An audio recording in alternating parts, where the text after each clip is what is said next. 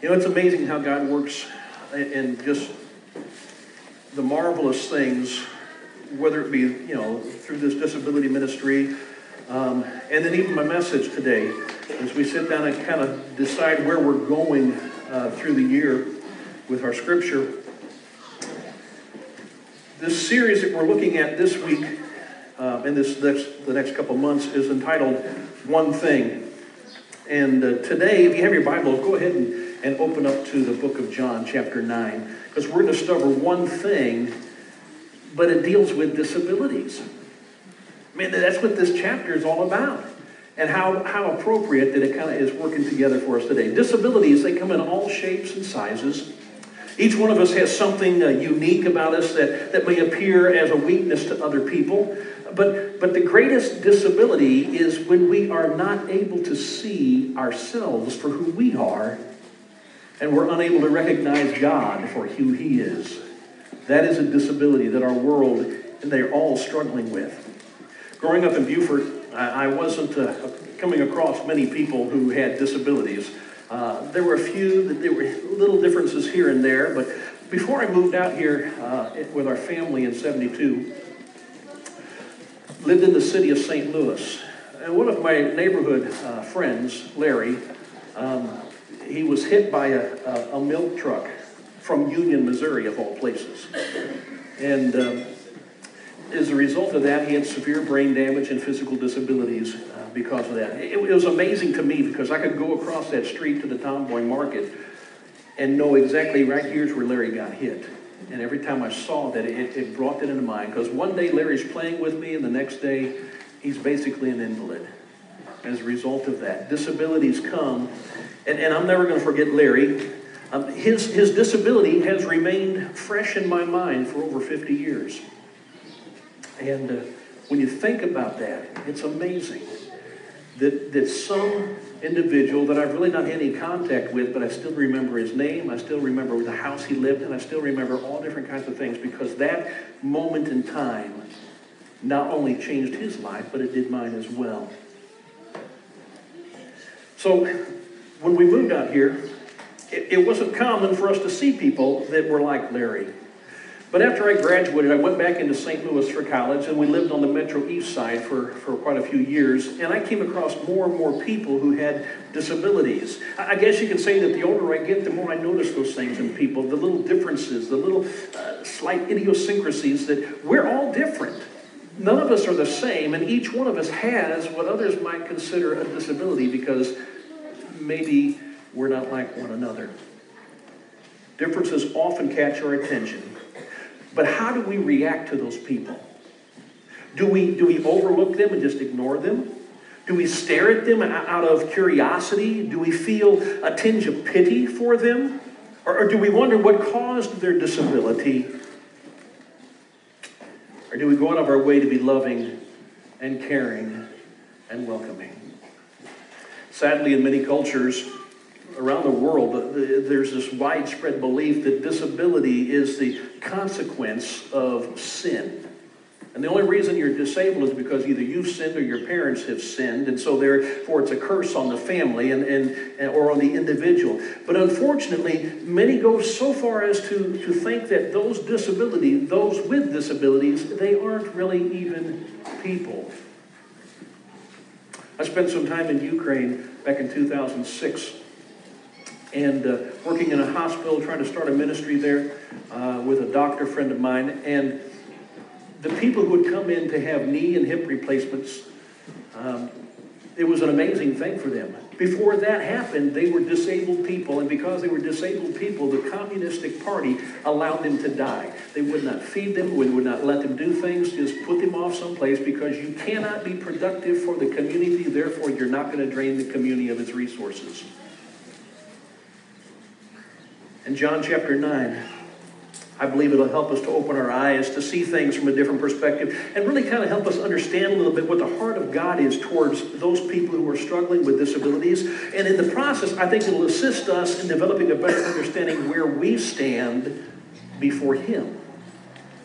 It begins in John chapter 9 with this strange question verses 1 and 2. As he passed by, he saw a man who was blind from birth. And as disciples asked him, Rabbi, who sinned?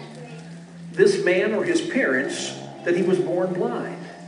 Now, that's a strange question, I think, for two reasons. The, first one is, if the disciples had assumed that this, marriage, this man's parents had committed a sin, that, that they had deserved a child who would be disabled as a result of what they had done, they failed to realize that, that the Word of God, under no certain terms, specifies that we all have sinned. And in Ecclesiastes chapter 7, verse 20, it says, Surely there is not a righteous man on earth who does good and never sins.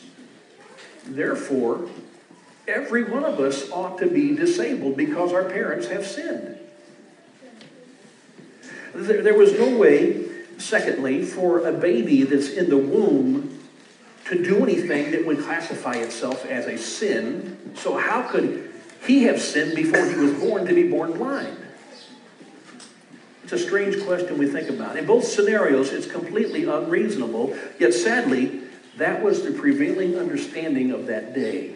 When Moses experienced his encounter with God there on, on the mountain with the burning bush, and he was called by God to go back to Egypt and to tell Pharaoh, let my people go, Moses tried to make up excuses. He says that even when I was in Egypt, I had a speech problem. I, I couldn't talk, and, and my, my tongue and my mouth, the words just weren't, weren't coming out properly. And God just basically tells him, listen to what he says in the Exodus 4 11 and 12 the Lord said to Moses, Who has made man's mouth? Who makes him mute or deaf or seeing or blind? Is it not I, the Lord? Now therefore go, and I will be with your mouth and teach you what you shall speak. So the message of God to Moses was that there was no excuse for him because God was the creator of all things and he would enable him to do whatever was necessary. A lot of times we like making up excuses why we can't do things because of maybe a disability we have. But God doesn't say that.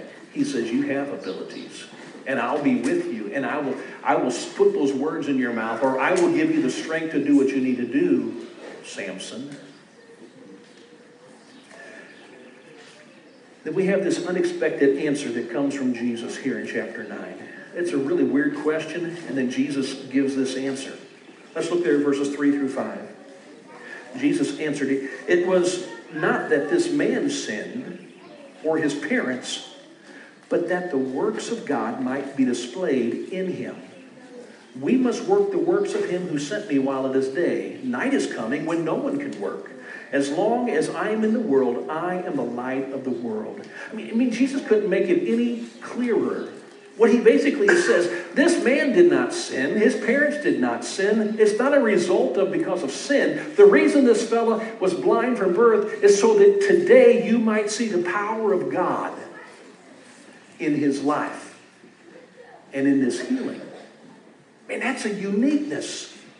And so I look at my friends who have disabilities and I think you are displaying the power of God. And it's amazing. It's amazing what, what our world can do when they realize they're not disabled, but they have abilities. The situation in which this man found himself in wasn't the result of his sins or even his parents, but the reason he was blind was so that the moment might come so that God could manifest his mighty power through him and therefore bring glory to God because of this man's sight. And if there are any who are struggling to accept their own disability or those of their children, the Word of God comes to assure us that God is in perfect control and He can do the impossible even through those of us who have disabilities. Matter of fact, I'm one of those people who has a disability. When I was born, I did not have cartilage in my legs. And so, for quite a few, quite a few years as a child, I wore braces on my legs. And they were going to fuse my knees together so I could at least walk, but they didn't think I'd ever run. And as my parents began taking me to doctors throughout St. Louis, finally, as they're determining to do the fusing, all of a sudden cartilage begins to grow. And here I stand today. This was a unique miracle. And in John chapter 9, it's a miracle that has never taken place before. Let's look at this in verse 6 and 7. Having said these things, he spit on the ground, that is Jesus, and he made mud with his saliva, and then he anointed the man's eyes with the mud. And he said to him, Go wash in the pool of Siloam, which means sent. So he went and he washed, and he came back seeing.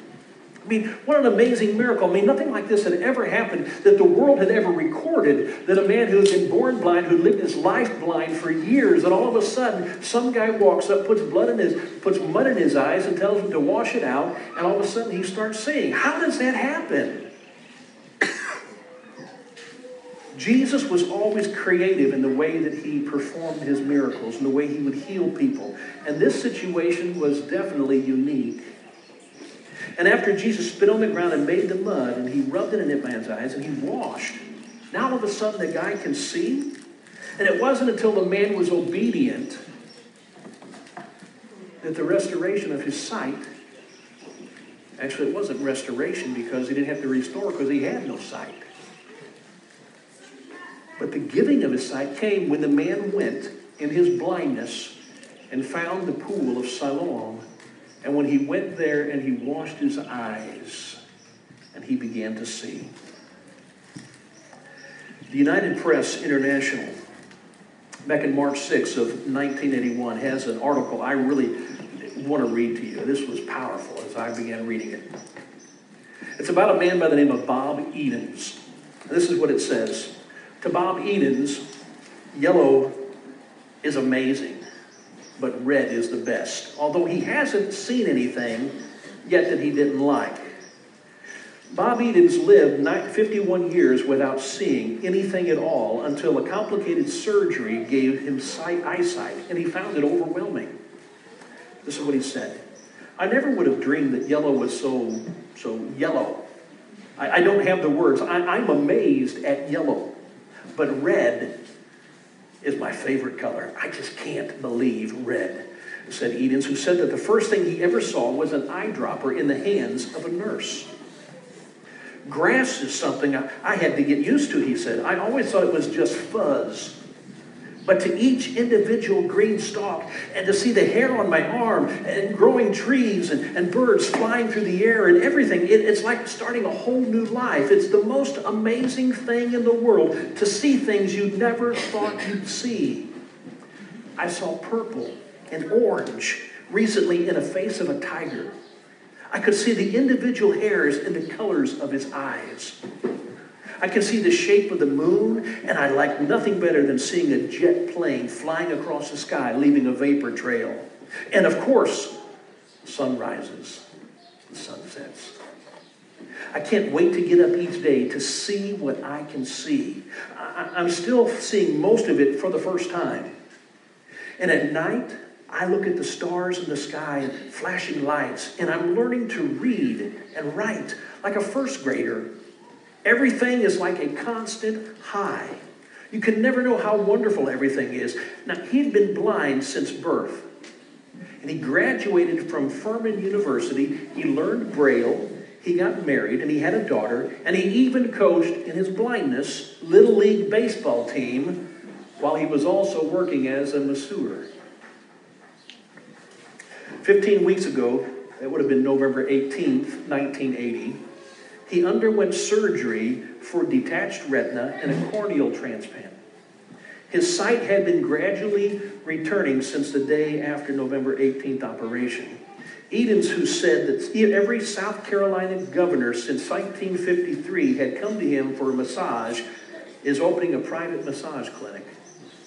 But he would rather talk about what he can see than what he can do. I saw some bees the other day confided Edens almost as if he were telling a secret. And they were magnificent. And I jumped a covey of quail. I'd heard quail before, but to see them flying, ah, what an experience. I saw a truck drive by in the rain the other day and throw up a spray of water into the air. It was marvelous. And did I mention, he said, genuine rapture in his voice? I saw a falling leaf just drifting through the air. Oh my goodness, just to have Jesus touch your eyes, to give you the ability to see things that you have never seen before. And it's amazing. It's an amazing world. Uh, You've seen people today, they get these chromochrome uh, glasses that they, they put on, and though they had been colorblind, now all of a sudden with these glasses, they can see the different shades of color. And it brings tears because they never realized how beautiful and colorful this world is. But like everything, even in the book of John, there's this mixed reaction to this miracle and this man being able to see. So we discover here in verses 28 through, or verses 8 through 24, that all these different responses. I'm going to look at just a few of them really quick. There's the skeptics. Well, some people recognized him as the man who was healed. There were others who questioned his identity. He's not really the guy that was blind, is he? He even had to prove his own identity and somehow explain it. But instead of celebrating him with him, there were others who wanted to argue with him. I mean, isn't it odd that we live in a world that focuses and functions on trust for most things in life? Yet when it comes to matters pertaining to God, there's always skepticism. Think about the different systems that we trust in. We trust healthcare. We trust transportation, the financial institutions, communication, education, and the list goes on and on. We put our trust in all these different things that they're going to take us and move us forward, but yet we struggle to put our trust and our faith in God. And yet God's wonders are manifested all around us every single day, even out here in a park. We can see the beauty and the creation of God and who He is. We ought to put our trust in Him without any doubt. Then there were the legalists. They were the Jewish leaders, the Pharisees and the scribes, and, and they, had a, they had a problem with this man who, who was healed. It just so happened the day on which he was healed was the Sabbath. And I guess healing somebody is a sin on the Sabbath. I don't know, but it, performing miracles, obviously, from their perspective, was you should not have done that. That's work, Jesus. So, over the years, the rabbis and the scribes, what they had done is they had worked on making sure that people were obedient to the commands of God. And they put together numerous man made rules and regulations that had to be obeyed on the Sabbath. I don't know if I ever saw one that said you can't perform a miracle on the Sabbath, but surely that day they created it. Healing on the Sabbath.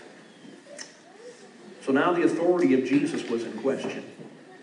In another situation concerning his disciples, they were going through a field plucking heads off the wheat and eating it as they went, and the Pharisees had just a heyday over that because they were working. They were, they were gathering their, their food, and they shouldn't have done that.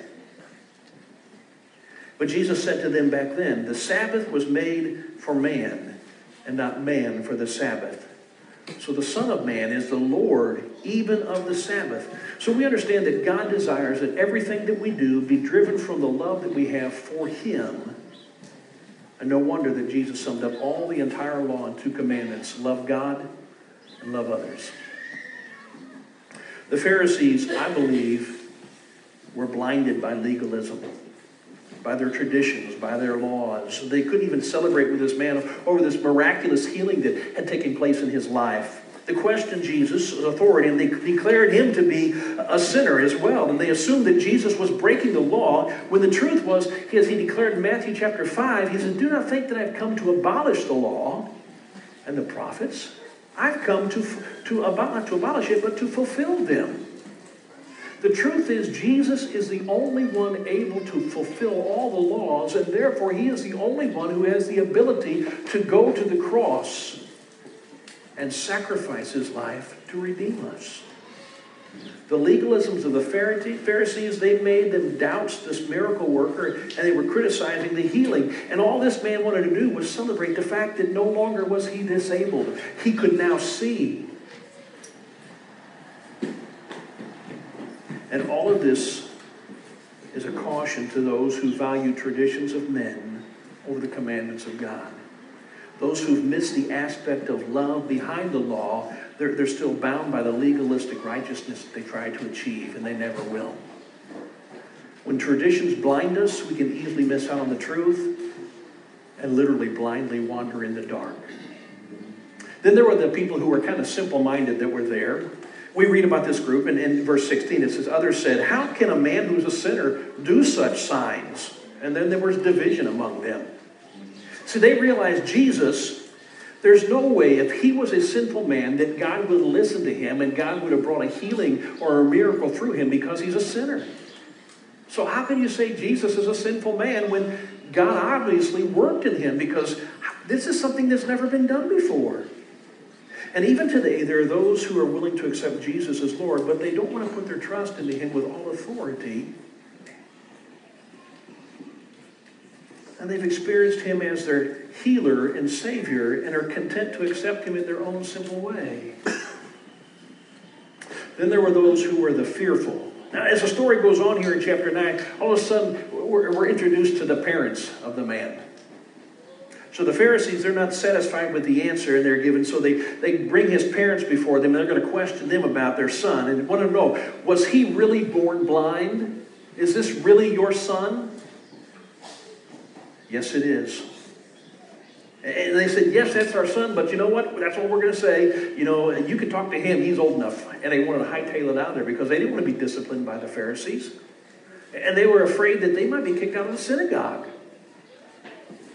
So listen what it is. The reason for this evasiveness is found in John 9 22.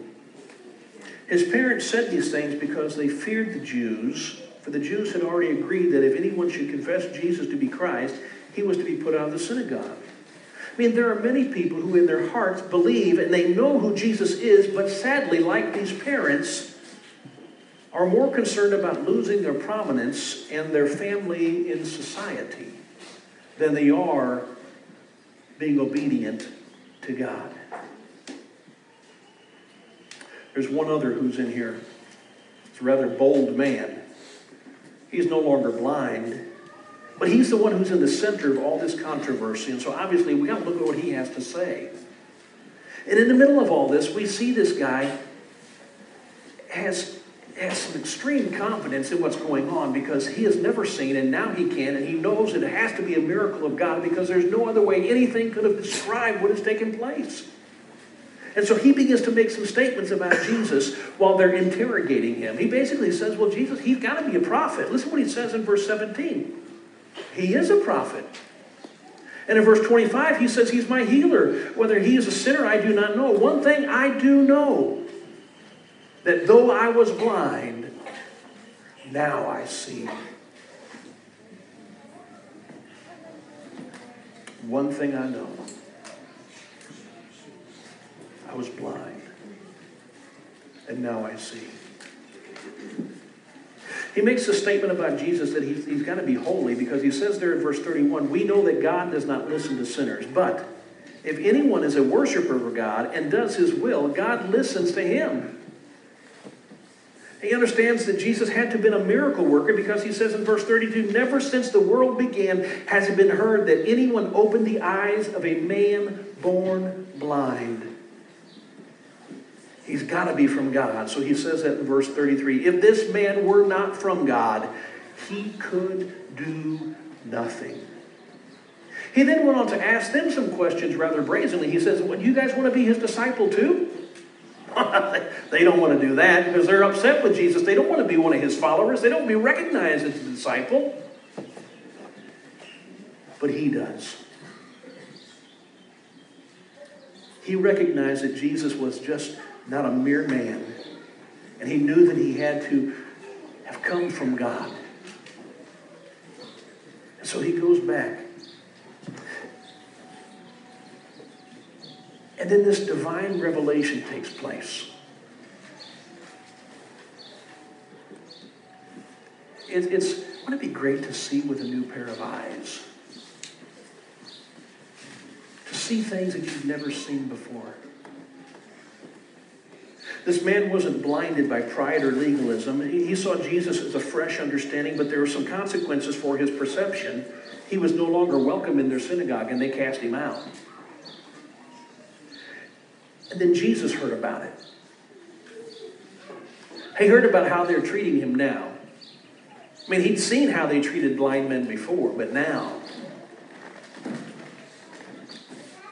So, the rest of this chapter, chapter 9, verses 35 to 41, it helps to see things with a fresh understanding. And John describes Jesus as basically, he's, he's the Lord who seeks and restores. In verse 35, it says, Jesus heard that they had cast him out.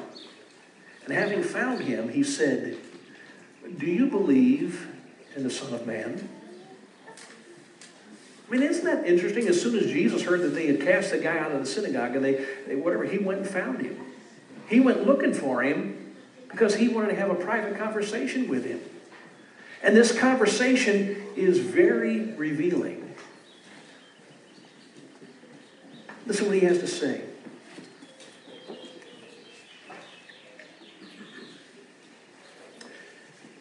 Luke 19, verse 10. Jesus says, For the Son of Man came to seek and to save the lost. And think about that. How many people did Jesus seek out besides this blind man? You saw that Zacchaeus found him up in a tree, didn't he? There was the woman at the well that he sought out as well to go to go see her. And there were others that he went in search of because he was going to have a relationship with them. And the heart of Jesus seeks after and restores those who are broken, wearied, lost, rejected, outcasts of our world. But the Lord reveals himself to us and he strengthens our faith just as he did this man. Because in verse 35 through 37, listen what it says. Jesus heard they had cast him out, and having found him, he said, Do you believe in the Son of Man? And the man answered, And who is he, sir, that I may believe in him? And Jesus said to him, You have seen him, and it is he who is speaking to you. Not only did Jesus search him out and find the man, but he also reveals to this man his true identity, which he's been trying to keep secret. All through scriptures, God reveals himself in various ways, but the best way that he reveals us is through Jesus himself. And this man gets to see with his eyes the Son of God. And he understands it now that he has been healed by the Son of God. Jesus is always wanting us to go after people who have less fortunate physical or mental abilities than what most of the world has. Matter of fact, he tells a, a story about a guy who was throwing a big banquet. He invited all of his friends. And by the time it was time to have the banquet, he sent his servants out, and everybody had an excuse. Oh, I just got married. I can't do that. I got some new oxen. I got to go plow my field. I got. They got all the excuses in the world why they can't come to his thing. So he says, okay, they're not coming. But I want you to go out into the highways and the byways, and you bring in the blind, the lame, the poor. And Christ was after those who are outcast of our society. That's what his heart is. And he wants to reveal to, to them who he truly is. But John also lets us understand there's something unique about him, that, that, this Lord, this Jesus, is worthy of our worship. And so look at the, how the man responds in verse 38. He said, Lord, I believe. And he worshiped him. And as soon as he realized who Jesus was, his immediate response was to worship. And Jesus is indeed worthy of all of our praise. Immediately, in our response to him, ought to be our worship for him, for what he has done each and every day of our lives. And the Word of God teaches us that there are many ways in which we can worship. In John 4 24, God is spirit, and those who worship in spirit must worship in spirit and truth. In Ephesians 5 19, singing and making melody to the Lord with your heart. And in Romans 12 1, I appeal to you, therefore, brothers, by the mercies of God, to present your bodies as a living sacrifice holy and acceptable to God, which is your spiritual worship. But he also discovers that he is the judge who has the ability to rid us even of our spiritual blindness. John 9 39, Jesus said, For judgment I came into this world, that those who those who do not see may see, and those who see may become blind. That's interesting. He's declaring that one of the reasons why he's come into this world was to bring judgment to those who don't have the ability to see and understand things, that he's going to give them the ability to do that. But to those who are haughty and arrogant and think they know it all and they see everything, he blinds their eyes and their understanding. While God is yet a loving God, it is vital that we understand that He is also just, and therefore He will judge those who do wrong. And the passage closes out here, verses 40 and 41. Some of the Pharisees near him heard these things, and they said to him, Are we also blind? And Jesus said to them, If you were blind, you would have no guilt. But now that you say, We see, your guilt remains. So in this case, tradition and unbelief so had blinded the Jewish leaders that they were unable to recognize their own sinful state of nature and therefore failed to see who Jesus was and what he could have done for them. And in 1 John chapter 2 verse 11 it says, "But whoever hates his brother is in the darkness and walks in the darkness and does not know where he is going because the darkness has blinded his eyes." See, we don't have to be physically blind. Our spiritual blindness is worse. 2 Corinthians 4 3 and 4 says, If even our gospel is veiled, it is veiled to those who are perishing in the case of the God of this world who has blinded the minds of the unbelievers to keep them from seeing the light of the gospel of the glory of Christ, who is the image of God. But Paul tells us in 2 Corinthians 3:16, when one turns to the Lord, that veil is removed. And we begin to see. Our disabilities are no longer disabilities. And we understand that man was blind not to receive his, his physical sight, but his spiritual eyes were open so that he might discover truly who the Son of God was. And immediately he worshiped him. We live in a world where people look down on those who have different forms of disabilities. And what Bethel Hills community is preparing to do is to open up a world to them where they are loved and they are cared for, and the world will share with them. It's amazing how God is providing for this. If God were not in this, do you think this kind of miraculous giving would have taken place? God definitely is behind this, and He is showing us through them His great love and His majesty and His power and His ability to change lives. And He's using their disability as the ability to change ours. I pray the Lord opens our eyes of understanding so that we'll be able to comprehend God in His fullness. To know that what He has done for us, even in our sinful nature, He has cleansed us. He has healed us. And that is a miracle in and of itself of what He has done for you and for me. Nobody else, nothing like that has ever been done before. Like healing a blind man. No one has ever healed a sinner and made him righteous again. But Jesus Christ. It was because of our disability of sin that, that we aren't perfect and we aren't righteous. It's because of our disability of a fallen nature that has created a need for us of salvation, for someone to come in and redeem us. And so God, in Christ Jesus, has reached down to us and has acknowledged our disability and made it possible for us to be made perfect, to be made holy, no matter what our condition is, no matter how deep we see our sin to be. And it's through his sacrifice in which he took our place on the cross of judgment, and he enables us to go free and so now we have the ability to walk in the light as He is in the light. And we see with eyes of grace that are enlightened in a world of darkness because we know the truth.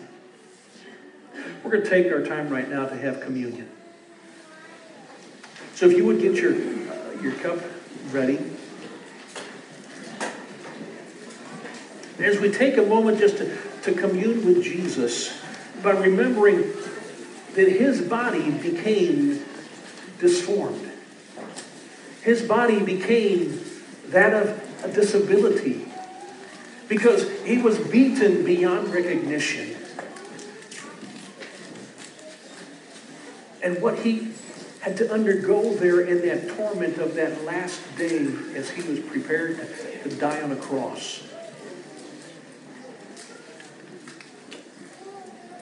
Forevermore to be disabled.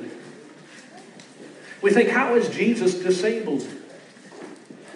I'll tell you how. Ask Thomas. Because he didn't believe either that Jesus was alive. And so Jesus says, Look, look at my disability. See the holes in my hands, in my feet? Thomas, here, at my side. Put your hand there. And so he bears on his body the scars that we would say is a disability. And yet, through that became the ability to redeem us, to save us. Jesus identifies with all people, all shapes, all sizes, all nationalities, and all abilities. His love for us. So as we take this bread, we remember his body that became deformed and disfigured for us.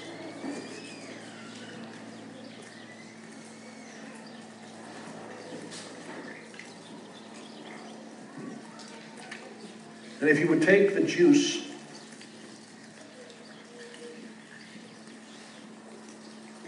which he set aside to remind us of his blood that was shed for our redemption. No longer are we deformed by the disability of sin created anew in Christ Jesus. That is the greatest miracle of all.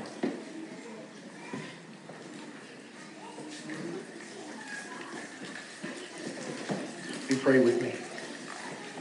Father, we are thankful for Jesus. Oh, we are so thankful for what he endured on the cross. But Father, just beyond that, those moments in the lives of people that he encountered, like this man who was born blind, so that one day through his life you would be glorified, you would be just, people would adore you for what has taken place in his life. While he was blind, and now he sees. Father, the same is true for us. We may not see what you have done for us because of the sinfulness that has veiled our ability to recognize. But we thank you for what Jesus has done by opening our eyes and allowing us to see you one day face to face. It's in his name we pray. Amen.